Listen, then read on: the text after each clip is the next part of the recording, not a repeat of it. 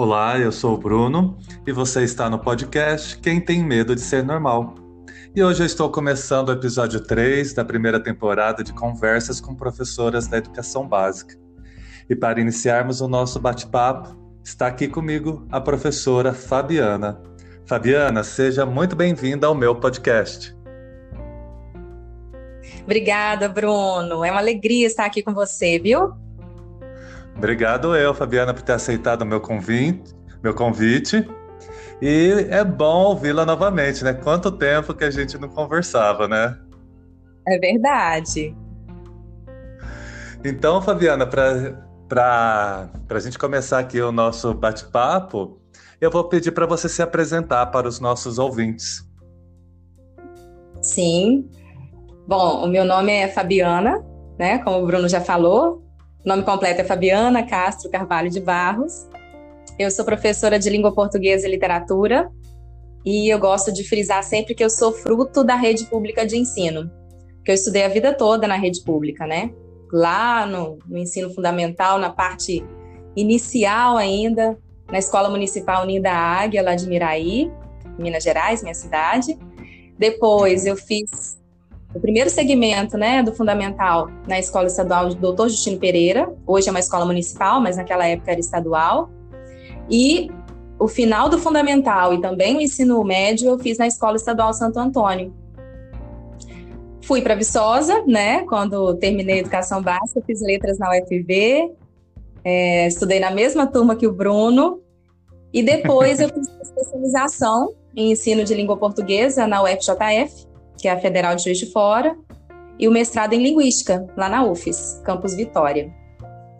E assim, comecei a docência, na verdade, ainda no final da graduação lá em Viçosa, né? Com aqueles estágios que a gente tinha que fazer.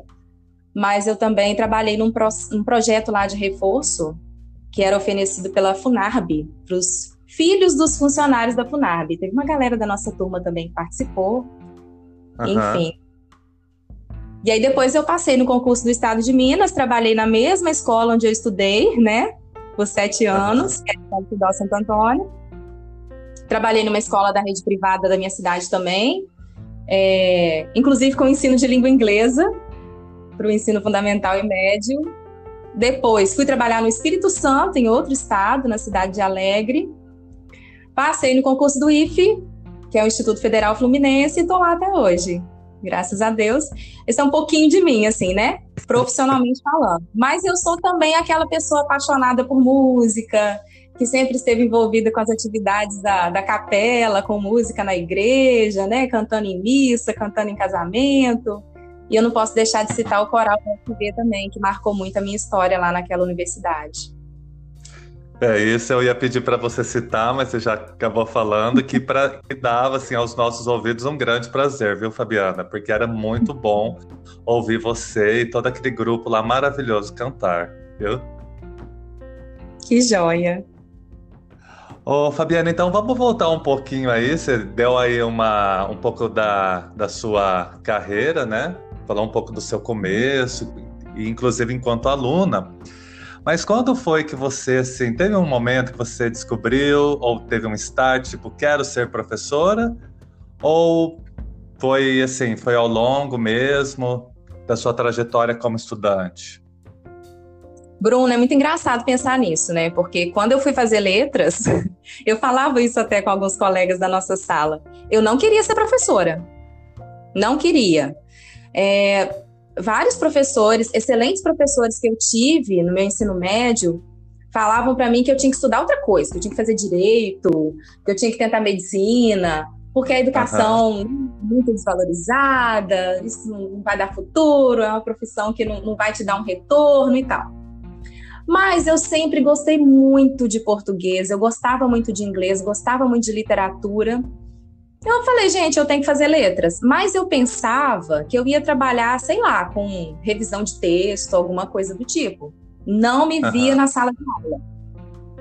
Só que agora, você fazendo essa pergunta, eu fiquei lembrando que quando eu era criança e adolescente, eu ajudava meu pai nas aulas de violão e teclado, que ele ministrava lá em casa mesmo, né? Legal. Muita gente da minha cidade conhece muito meu pai por ser uma pessoa muito ativa na música e tal. E, e às vezes ele me pedia para explicar alguma parte, dar um exemplo de, de alguma música e tal. Então, eu estava envolvida naquele universo ali, embora não percebesse, né? Agora, vou dizer assim que aquele, aquele estalo mesmo aconteceu, eu acho foi no, no estágio do Colune. E depois também no, no cursinho para vestibular do DCE. Porque ali eu atuei com os meninos que estavam no ensino médio. E eu percebi uhum. que eles sonhavam em estar na universidade também, e era um sonho que a gente tinha realizado.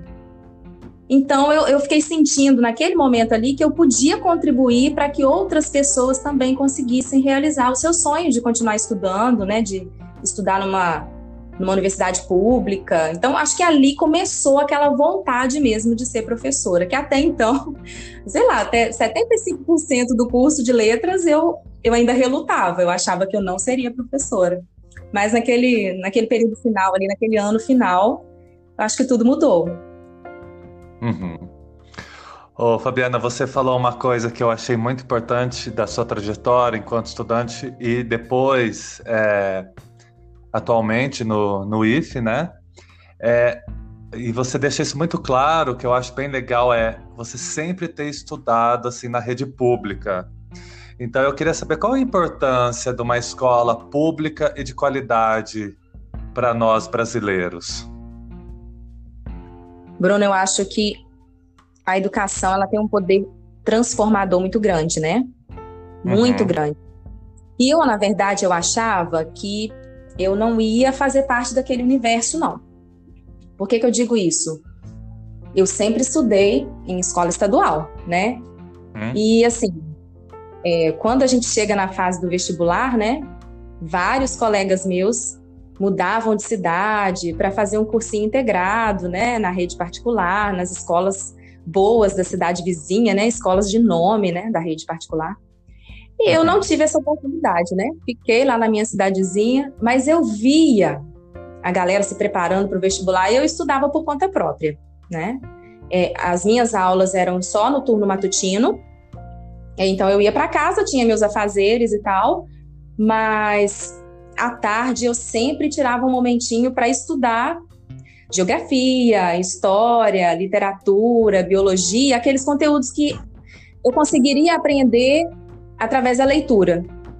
E uhum. quando eu chegava na escola, né, no dia seguinte, eu sempre conversava com os meus professores sobre aquilo que eu tinha lido no dia anterior, né? Então, Bacana. eu percebi que apesar de muita gente da minha turma não ter tanto interesse em dar prosseguimento aos estudos, os meus professores nunca me negaram uma explicação. Mesmo que não fosse o conteúdo da aula, sabe? Num momentozinho que a galera estava fazendo um exercício, eu ia lá na mesa do professor e falava: Olha, eu estava lendo sobre o DNA. Explica isso aqui que eu não entendi. A professora de biologia sempre explicava, sabe? Hum. De história, gente, quantas revisões de história eu tive, assim, em cinco minutinhos. Enquanto a galera estava fazendo um exercício, eu fazia rápido, corria lá na mesa dele.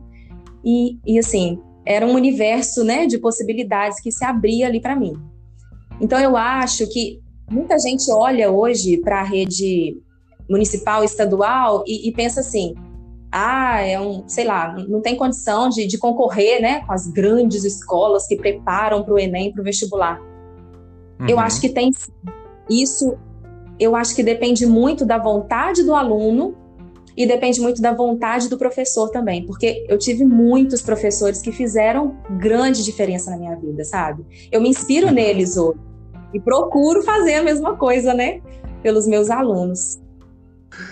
Isso é bacana de ouvir, viu, Fabiana? E até te perguntar sobre a questão do aluno, né? Se, a, se o protagonismo do aluno realmente importa, né? E aí você é um belo exemplo disso, né? Ia lá, estudava em casa, fazia a sua parte, né?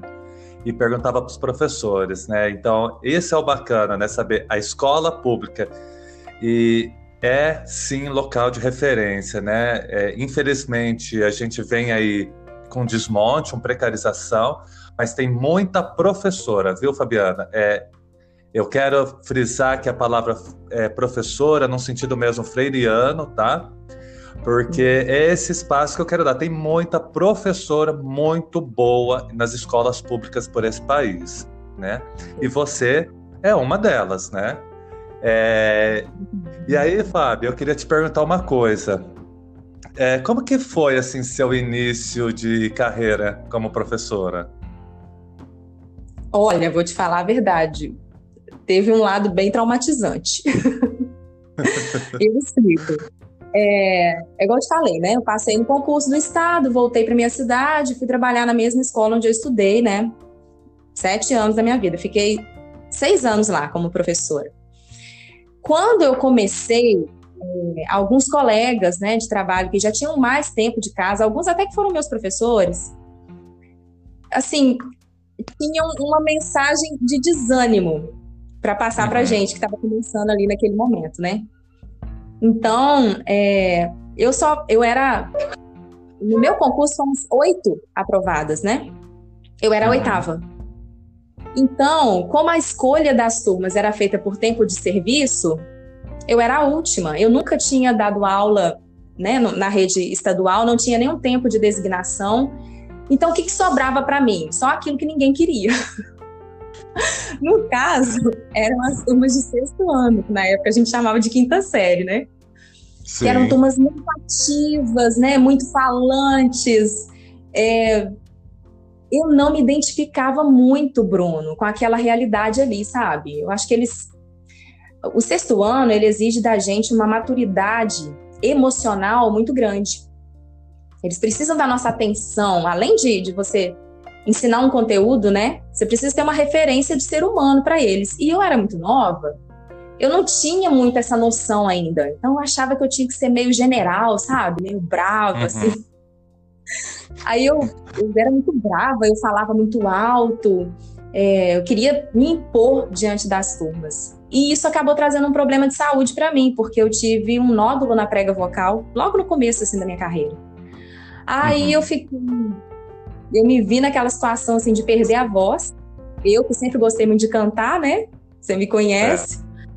Fiquei dois meses sem poder dar aula, depois fiquei sete meses proibida de cantar. Aí pensei em mudar de carreira, falei: não, esse negócio não é para mim, não. É, não estou me identificando, sabe? Foi, foi assim, uhum. muito doido. Por outro lado, eu tive uma experiência muito marcante que foi com uma turma de segundo ano do ensino médio. Eles. Foi até a turma do meu irmão mais novo, né? Eles. Uhum. Eles. No primeiro dia de aula, assim, eu cheguei e falei, gente, o que, que vocês conseguiram ver? A gente era muito, muito preso ao livro didático, né? Eu cheguei e falei, o que, que vocês conseguiram ver do conteúdo do primeiro ano? E aí eles falaram para mim assim, ah, de literatura a gente estudou tudo. Eu falei, mas e de produção de texto? Ah, só o primeiro capítulo. E de gramática, só o primeiro capítulo também. Falei, meu Deus do céu, tem todo o conteúdo do segundo ano para ver. E muita coisa do primeiro ano não tinha sido vista. Era uma professora de outra cidade que pegou a designação, ela era substituta, faltava muito, e aí eles não conseguiram dar conta daquele conteúdo. A gente fez um, um pacto, Bruno. Falei, gente, uhum. vocês querem isso tudo? Nós vamos correr, mas se vocês quiserem, a gente vai fazer. E aí a maioria da turma falou: vamos embora. Eu lembro que eu tinha duas aulas na segunda-feira, de 7 horas da manhã até 8h40, e duas aulas na sexta-feira, de 7 horas da manhã até 8h40, com aquela turma. E a gente conseguiu. A gente conseguiu fazer aquele. ver aquilo tudo que a gente tinha que ver. E eles, assim. Nossa, foi um, um momento de auge, assim, para mim. Aí, quando chegou no final do ano, eu falei, não, cara, eu quero ser professora. Eu só tô, assim, descobrir ainda quais são as turmas, qual o segmento que se encaixa, né, para mim. Na verdade, eu já é. tinha percebido que era o ensino médio, mas foi um acaso, assim, né? Eu consegui pegar aquela turma, todas as outras eram de sexto ano, e depois nos outros anos foram só sexto ano, até vir o, o concurso do IFE, né? Que aí eu trabalho com ensino médio. É, eu acho que não tem um professor assim iniciante, eu também peguei muito sexto ano, até hoje eu pego sexto ano. Então, assim, a princípio é, um, é realmente é um choque, né, Fabiana? E, e, eu acho que é importante, né? Sexto ano tem aquele lance de ser, de estar tá ainda é, largando da tia e vindo para os professores do Fundamental 2, né? Então, Eu também passei esses traumas aí, vamos dizer, esses choques que você passou lá no início também. Mas, Sabiana, vamos, vamos voltar um pouquinho para a questão da formação inicial, da sua formação hum. na graduação. Você acredita que a universidade te preparou para a educação básica? Na verdade, acho que não. Acho que não, porque naquela época a gente fazia pouco estágio, né, Bruno? Hoje já tem uma, uma política diferente nesse sentido, né? O pessoal já faz um acompanhamento com a sala de aula, um, um tempo bem maior. É, é, hoje eles fazem a residência, né? É uma residência para formação mesmo, para realmente formar o professor. Mas desculpa, continua. Não, então, era isso mesmo que eu ia dizer. Então, assim, a gente acabou tendo um contato com a sala de aula muito no final do curso, né? E quando você se vê ali responsável por uma turma, meu Deus, a vontade é sair correndo, né? Porque uhum. a gente não se sente preparado. Eu não me sentia preparada. E olha que eu já tinha, assim, o costume de estar à frente das pessoas. É, eu participava de grupo de jovens na igreja, né? Eu estava acostumada, assim, a falar para as pessoas. Como eu canto desde criança também, estava acostumada a lidar com o público. Mas uhum. quando você se coloca à frente de uma turma como professora, é outra realidade é outra parada, sabe? Então, assim, foi muito na prática que eu aprendi. Muito ouvindo o relato das outras professoras também. Eu me lembro de uma professora de artes. Um dia eu cheguei para ela e falei: Olha, eu não gosto de dar aula para quinta série, eu não sei, como é que eu vou fazer? Aí ela falou para mim assim: Fabiana, a quinta série exige um olhar muito maternal da gente. Eu falei, mas aí uhum. qual o problema? Sua mãe, como é que eu vou fazer? Então, assim, eu ia bebendo da experiência delas, entendeu? Porque uhum. eu não me sentia preparada pela universidade. Foi realmente um aprendizado ali do chão da sala de aula. E uhum. aí, é uhum. claro, essa experiência que as colegas compartilhavam, sem dúvida, foram assim riquíssimas para minha formação como professora. Muita gratidão a essas professoras lindas, estão lá até hoje né? E é um carinho muito grande que eu tenho por elas. Toda vez que a gente se encontra, é uma delícia. Ô, Fabiana, agora eu quero ainda continuar nesse universo acadêmico e te perguntar por que, que você acha que o motivo da universidade, naquele momento, não ter te formado para ser professora de educação básica, além da residência acadêmica? Eu acho, Bruno, que a gente a gente teve acesso a uma formação muito assim da ciência mesmo, sabe? É. é como se a gente fosse preparado. E na época eu não tinha essa concepção, não, tá?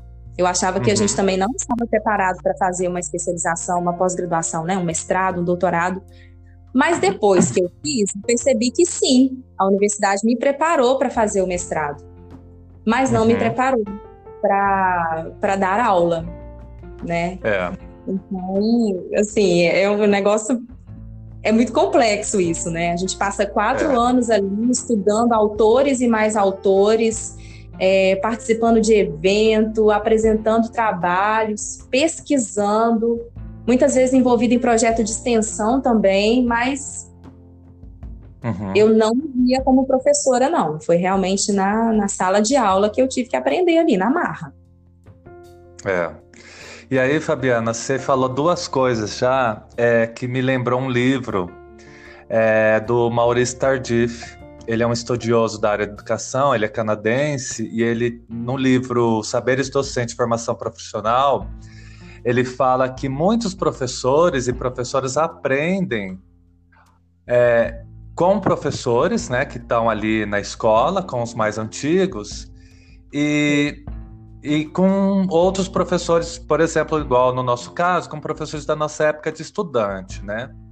O que, que você carrega ainda dos professores da sua época, quando você era estudante lá no ensino médio? Olha, a minha professora de língua portuguesa e literatura, dona Wanda, ela eu vejo marcas dela em mim assim até hoje. Por uhum. exemplo, os trabalhos que a gente fazia de literatura, né, seminários sobre os livros, os romances que a gente lia, é, ela sempre pedia para a gente colocar um, um, uma pitadinha de arte nos trabalhos que a gente uhum. apresentava. Não era só fazer uma análise literária, né? Ah, sei lá, que tipo de personagem, como era o enredo, qual era o movimento literário. Não era só isso. A gente tinha que fazer uma releitura também, é, trazendo para a nossa realidade aquela obra que a gente tinha estudado e se a gente cantava, ela queria que cantasse, se soubesse tocar violão, ela queria que tocasse, se gostasse de teatro, ela queria que encenasse um pedacinho lá da obra, que fizesse uma adaptação ali.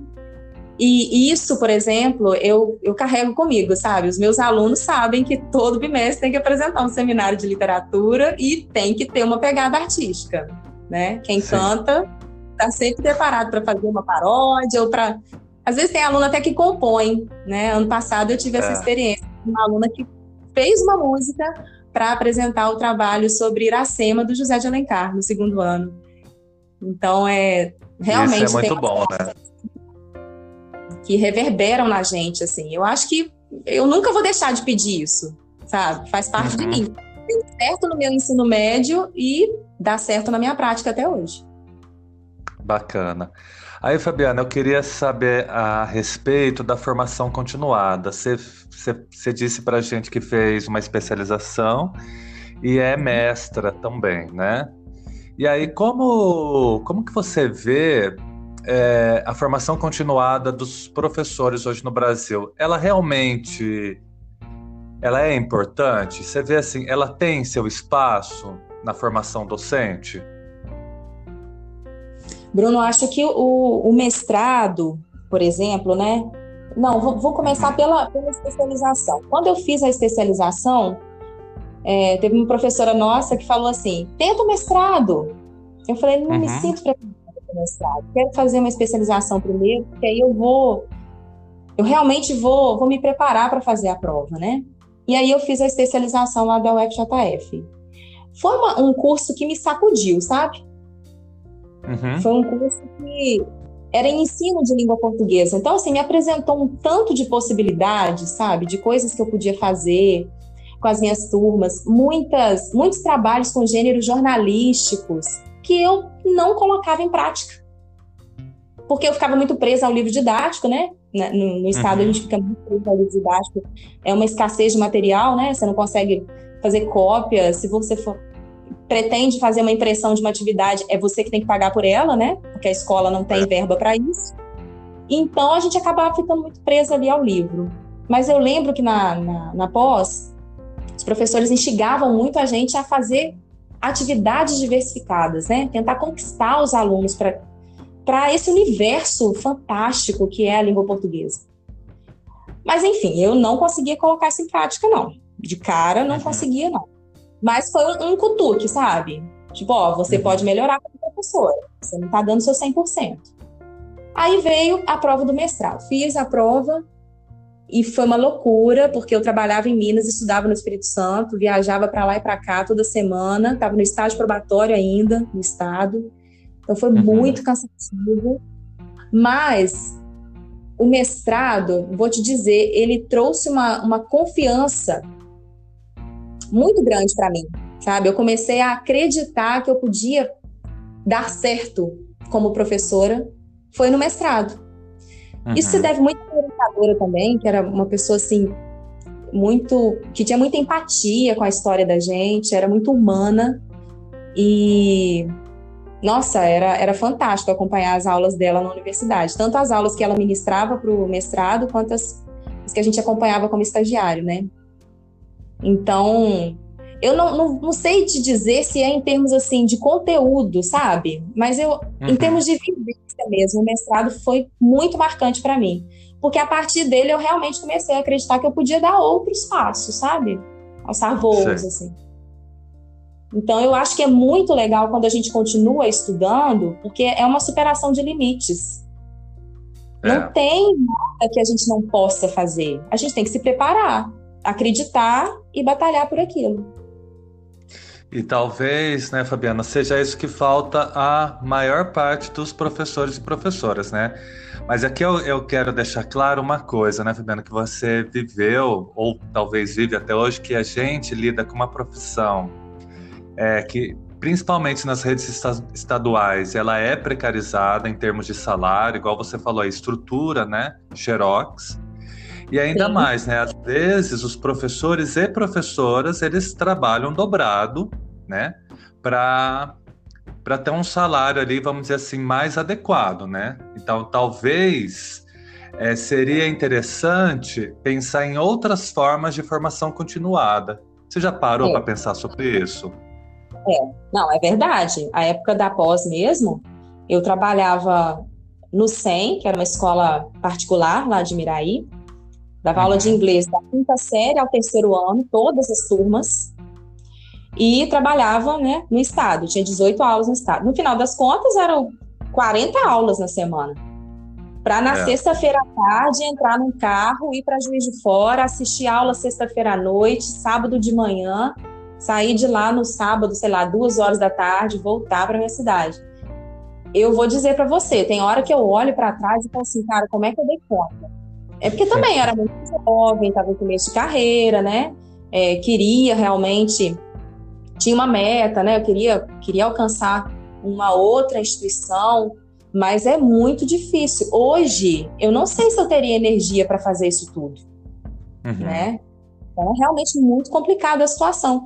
É, quando eu passei no concurso do IFE, uma das coisas que eu falei foi isso, sabe? Ai, nunca mais eu vou ter 45 aulas na semana. e era. É muito difícil, Bruno. Como é que você consegue dar uma aula realmente, assim, é, de qualidade, trabalhar com produção de texto, né? A gente trabalha com redação, a gente sabe que é um processo. É. O menino escreve primeira redação, te entrega, você faz a leitura, você dá sugestões de melhoria, ele reescreve, você uhum. lê de novo. Eu não conseguia fazer isso com 45 aulas.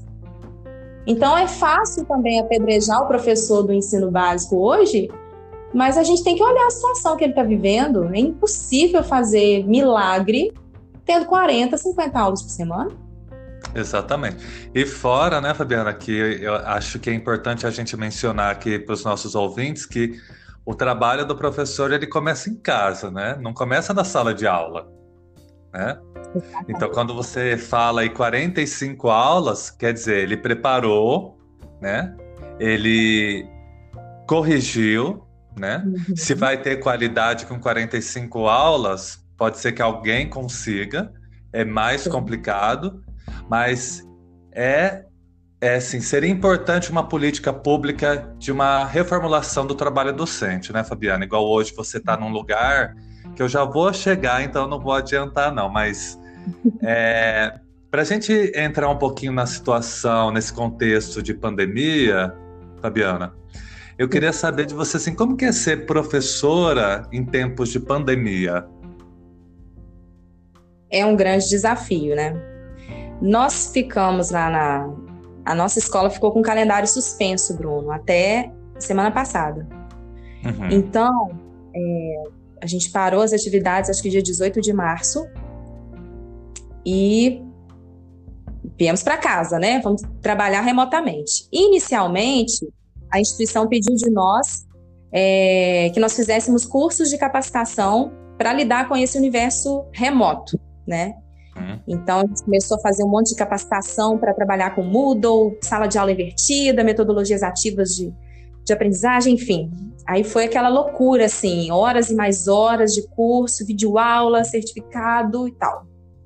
Passou aquele primeiro momento, março, abril, os alunos começaram a mandar mensagem para gente, né? Porque a gente tem WhatsApp, e-mail, né? lá na escola onde eu trabalho, a gente já tinha o hábito de estar nos grupos de WhatsApp das turmas. Então, eles têm um contato muito próximo com a gente, até porque nem todo mundo mora na mesma cidade.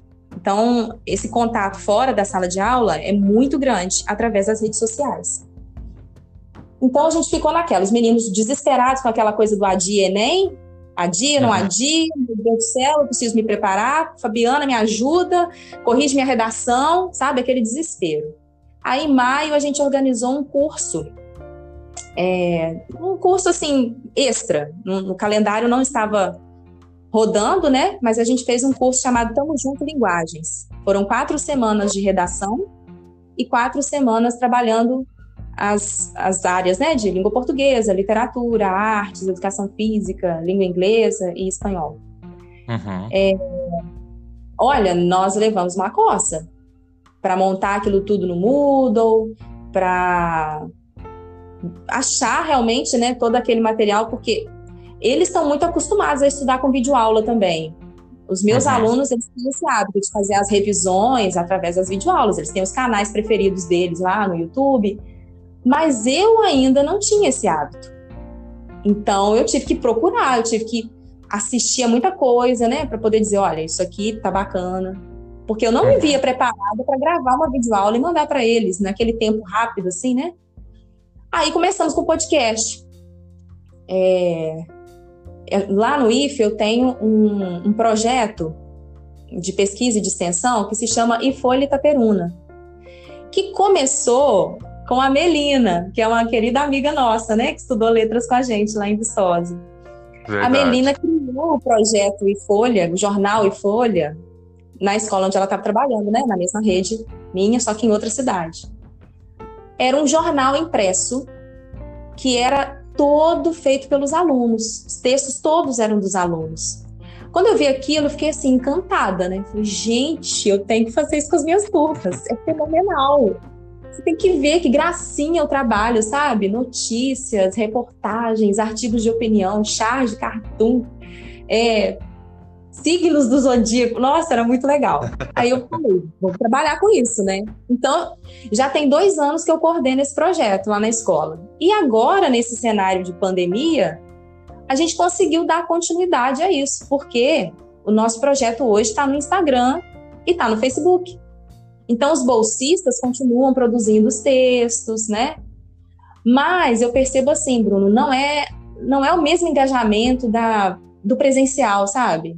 Porque no presencial, é. o menino nem é da minha turma, mas ele quer escrever um texto para estar tá lá no Instagram do Ifolha Itaperuna. Ele quer fazer uma entrevista para mandar para o Ifolha Itaperuna. E uhum. assim, remotamente, não sei, alguma coisa está faltando, sabe? Essa, esse contato está sendo muito diferente. A uhum. gente tem se esforçado, né? A gente fez o curso, ministrou as aulas, teve um momento de atividades síncronas e assíncronas, né? Como eles têm falado é. atualmente. Mas a gente sente muita falta do olho no olho, sabe? É muito Exatamente. diferente. Ô, Fabiana, agora tem uma pergunta mais provocativa, porque eu ouvi essa conversa no, acho que no, acho que foi no Facebook, ou Twitter, é, alguma pessoa reclamando dos professores, né? Então a pergunta que eu te faço é: professor e professora tem que ser youtuber? Não. Eu acho que não. Na verdade, assim, é claro que esse momento agora está pedindo, né, que a uhum. gente se esforce para trabalhar com a tecnologia, porque é o que tem, né? Se a é. gente não começar a usar a, a videoaula, se a gente não começar a gravar podcasts, como é que a gente vai chegar nesse menino, né? Nesse aluno? Uhum. Só que é, é um universo, Bruno. É tudo muito diferente, assim. É, eu não tenho eu não tenho formação para atuar como designer, sabe? Uhum. E o professor, ele é um faz tudo. A gente grava videoaula, a gente edita o vídeo, é, a gente grava o podcast, depois a gente tem um trabalhão para editar o podcast, sabe? A gente é. faz dentro do que a gente tem condição de fazer, mas não se iguala a um profissional dessa área, né? Exatamente. Então, eu acho que a gente tem que ter esse olhar mais humano para a questão. Nem o aluno, é, eu acho que ele não está esperando que a gente seja youtuber ou podcast. Uhum. Acho que não. Ele quer ter o contato com o Bruno, ter o contato com a Fabiana, mesmo que esse contato seja mediado por uma tela de computador, por uma tela de celular, né? É. Ô Fabiana, agora tem uma pergunta que eu queria te fazer assim, que você transitou, né, na educação básica estadual e hoje está numa, numa rede que é um Instituto Federal, né? É, como que é, qual é a diferença assim que você vê do aluno da rede estadual, se houver, para esse aluno que vai, que está hoje no ensino médio do Instituto Federal? Porque tem uma seleção, se não me engano, né? Então, qual é a diferença? Existe diferença entre esses alunos? Olha, existe. Existe porque, como ele passa por uma seleção, né? É, uhum. A gente sabe que em alguns cursos, por exemplo, são os mais concorridos, né? Uhum. Você já tem uma, uma, expectativa, assim, né? Nossa, é uma turma muito boa, é, é um pessoal que já, já tem uma base, sabe? Consolidada. Então, você pode chegar propondo mil coisas que eles vão acompanhar todos os desafios. Porém, a gente tem também uma grande parcela que traz toda uma dificuldade do ensino fundamental, sabe? Uhum. É, não vou dizer que na, na escola federal a gente não tem isso. Tem sim. Então você tem que rever muita coisa, né? No caso nosso de língua portuguesa, são problemas lá da competência 1 da redação do Enem, né? É, de... de regência, de concordância, de pontuação, de ortografia. Conhecimentos que a gente acha que já deveriam estar consolidados no ensino fundamental. Muitas vezes não estão. Uhum. Ensino técnico, que é o meu caso, né? É um instituto federal. É, são cursos técnicos integrados ao ensino médio. Eles têm uma carga horária totalmente diferente, né? São é. muitas matérias. É muito conteúdo, eles têm que dar conta de muita coisa. E além disso, ainda tem os projetos da escola, projetos de pesquisa, projetos de extensão. Então, é, eles falam comigo, né? Muitas vezes eles falam. Eles ficam a maior parte do tempo dentro da escola. Durante os três anos que eles estão ali, eles convivem muito mais com a gente do que com o pai e a mãe e os irmãos, sabe?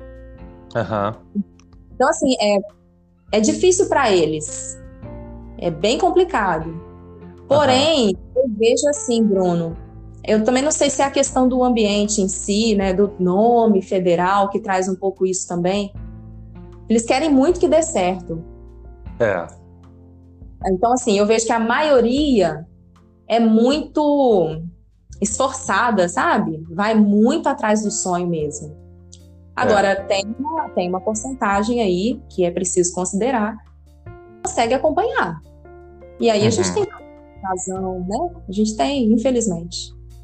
Estamos é. lutando, criando projetos, pensando estratégias para resolver o problema, mas ele existe.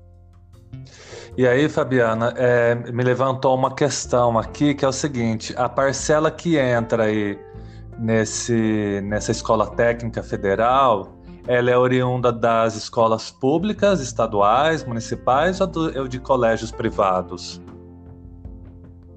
Então, com a política de cotas, a gente tem uma, uma mistura boa, né? Ah, legal. Mas, assim, realmente ainda tem muito estudante que tem muita dificuldade com operações básicas da matemática, com leitura e interpretação de texto. Então, a gente tem vários projetos. Até vou fazer um, uma propaganda aqui, né? Que foi um motivo de muito orgulho para a gente. Ano passado, nós participamos de um desafio nacional, que era o Inova Escola, da Vivo Telefônica. E aí, o nosso projeto foi selecionado, assim, né?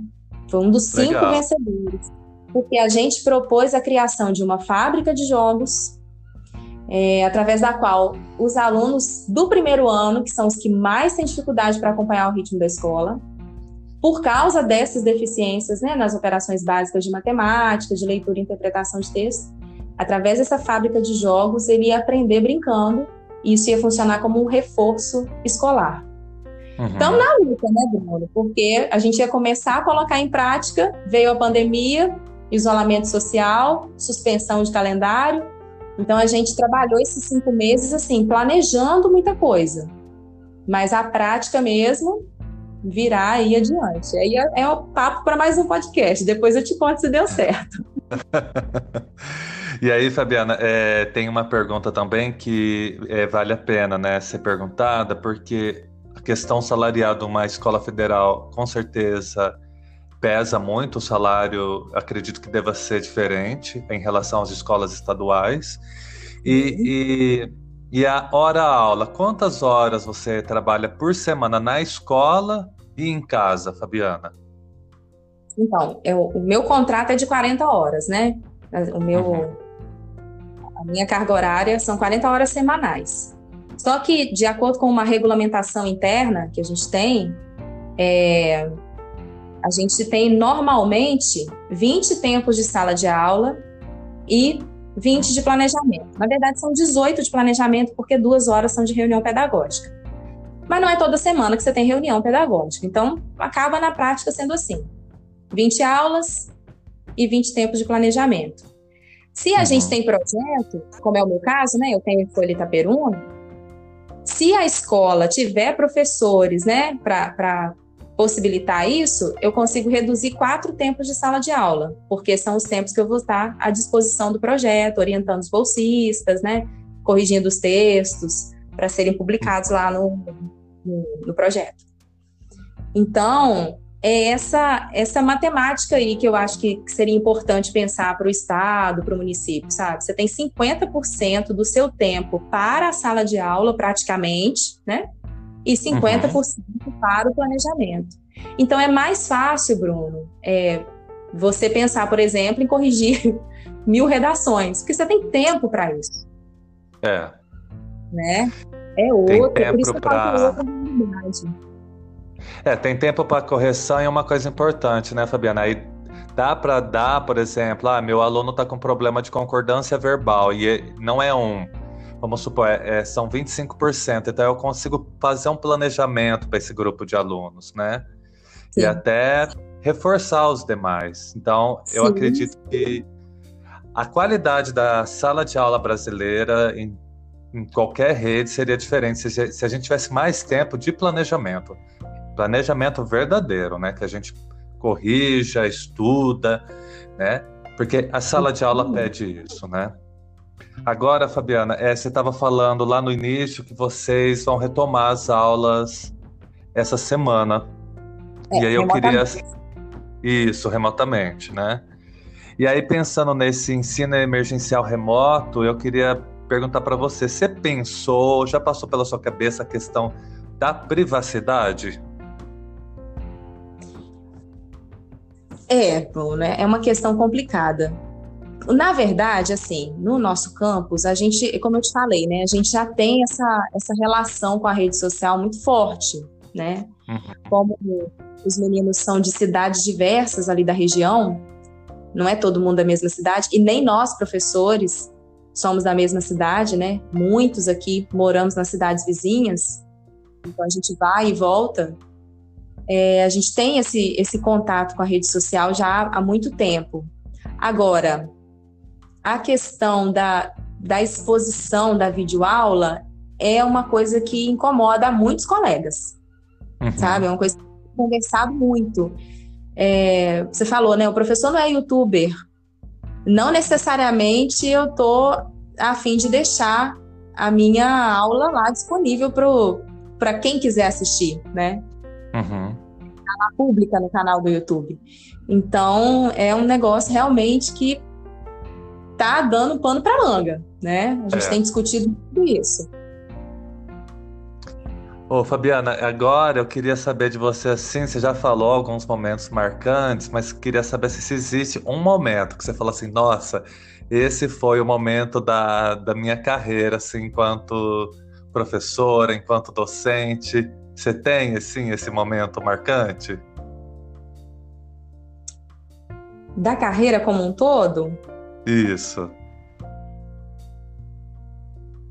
Ai, Bruno, eu acho que foi quando eu passei no concurso do IFE. Porque ali eu percebi que eu conseguia ser feliz sendo professora, sabe? Uhum. É, foi, foi algo que realmente foi um divisor de águas para mim. E eu realmente hoje eu não me consigo, não consigo me ver em outra profissão. Bacana. Realmente é, é esse marco, eu acho. Isso me. Olha, Fabiana, eu também tive um momento assim, igual você falou lá no mundo. Ah, será que eu estou no lugar certo, né? Fica dando aula. A gente. Eu acredito que muitos professores e professores passaram por um momento de crise, mas é interessante quando a gente começa a se empenhar e a gente fala, não, é isso, apesar de todos os problemas, né, que tem a carreira docente, seja na rede pública, particular ou na federal, que problemas sempre vão existir, né, Fabiana? Mas aí tem muito da gente saber como que eu vou trazer também soluções, né? Não é só ficar reclamando.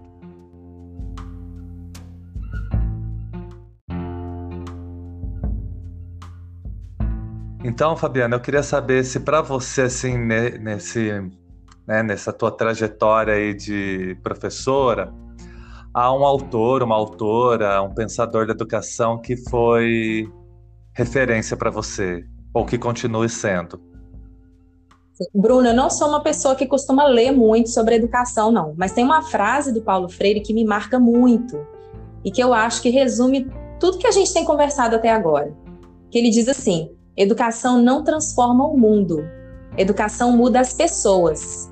Pessoas transformam o mundo. Então, acho que é porque eu acredito muito nesse poder transformador da educação, né? Para as pessoas, que nós também somos transformados pela educação, né? No Sim. nosso dia a dia como professores, como educadores que somos, eu acho que é por isso que a gente insiste nessa luta. A gente quer também que as pessoas transformem o mundo, né? Através dessa arma tão poderosa que é a educação. Exatamente, né? Fabiana, nossa última pergunta, né? Eu queria que você. É, tá... Nossa, foi ótimo, tá sendo ótimo, inclusive. Eu gostaria que você indicasse para mim e para os nossos ouvintes para esse momento de pandemia um livro, tá? De qualquer, não precisa ser da educação, pelo contrário, né? É, um filme e uma série. Nossa, um livro, um filme e uma série. Vou começar pela série. Tudo bem.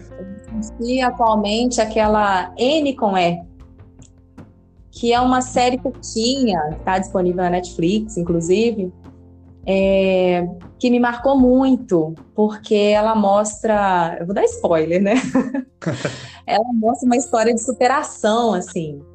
É, uhum. é, uma menina que é apaixonada por literatura, que tem uma capacidade criativa, né, imaginativa muito grande. E, é uma série que mostra esse caráter emancipatório da educação, sabe? O poder de transformação da sociedade através de uma escola, de uma escola multisseriada, né, com crianças de diversas séries ali, diversas idades, no mesmo lugar, mas assim, que faz a gente refletir muito. Então, uhum. Então, essa série é uma série que me marcou muito recentemente. Filme. Rapaz, aquele Escritores da Liberdade, eu acho que também foi um marco muito grande para mim. E a partir da experiência ali com a escrita de diários, né? Uhum. Eu acho que vale a pena. Agora, livro. Nossa, tem tantos. não falo agora. É... Olha, eu acho que eu vou falar de um livro que marcou, na verdade, o meu ensino médio.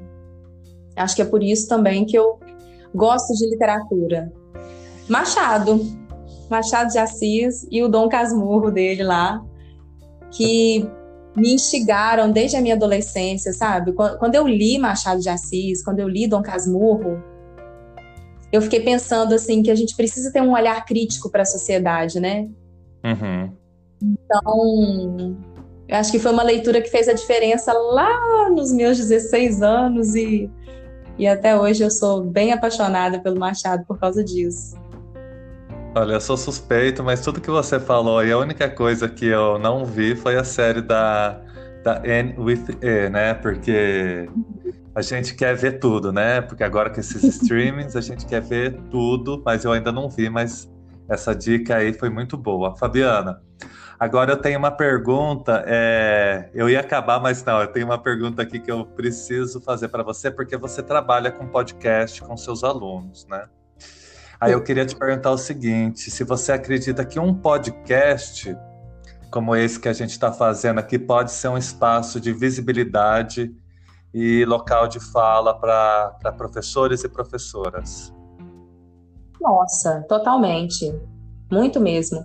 Inclusive, é uma coisa que a gente tem feito lá no Infolha Itaperuna, né? O podcast surgiu agora no, no isolamento social, na nossa vida, Uhum. É, em função dessa necessidade que a gente tem de dialogar com os pares, né? Tá cada um na sua casa, a gente não tem contato físico, mas a gente quer trocar experiências. Então, quando você colocou lá no grupo que estava, né, fazendo podcast, eu falei, nossa, vamos embora, agora. E a gente precisa é, de inspirar uns aos outros, né? É. Eu fiquei ouvindo seu podcast aqui, fiquei assim, imaginando um monte de coisa e me fez refletir sobre a minha vida, sobre a minha prática. Eu acho que a gente estava precisando desses espaços, sabe, Bruno? Uhum. Então, eu quero, assim, desde já parabenizar você por essa iniciativa. Eu acho que tem muita gente que está começando a abrir os olhos para essas possibilidades, né? Também estou nesse barco, também estou começando a, a enxergar isso. É, mas, assim, eu acho que é fundamental e, é, um, é um modo realmente que muito fácil, de acesso muito fácil para as pessoas, né? Uhum. Então, parabéns pela iniciativa. Tamo junto, viu? Queremos é outras parcerias. E, enfim, é isso. Para o que precisar, a gente está à disposição também. Bom, Fabiana, eu quero agradecer muito a sua participação, sua atenção, seu apoio e as palavras. É, foi enriquecedora, sim, é motivadora, muita coisa que você falou, porque realmente a educação passa por momentos de desânimo, mas eu acho que além de ser um espaço de visibilidade, é essa troca que você possibilitou para a gente hoje. Então, agradeço a sua participação, tá? Você é sempre bem-vinda e vamos continuar trocando, viu? Com certeza. Olha, eu estou à disposição, estou muito feliz de participar com você e eu espero que os ouvintes apreciem, né, essa conversa que foi tão, tão gratificante para mim. Espero que a gente consiga transmitir coisas boas para quem estiver nos ouvindo. Verdade, Fabiana. Então, um grande abraço e tchau, tchau. Tchau.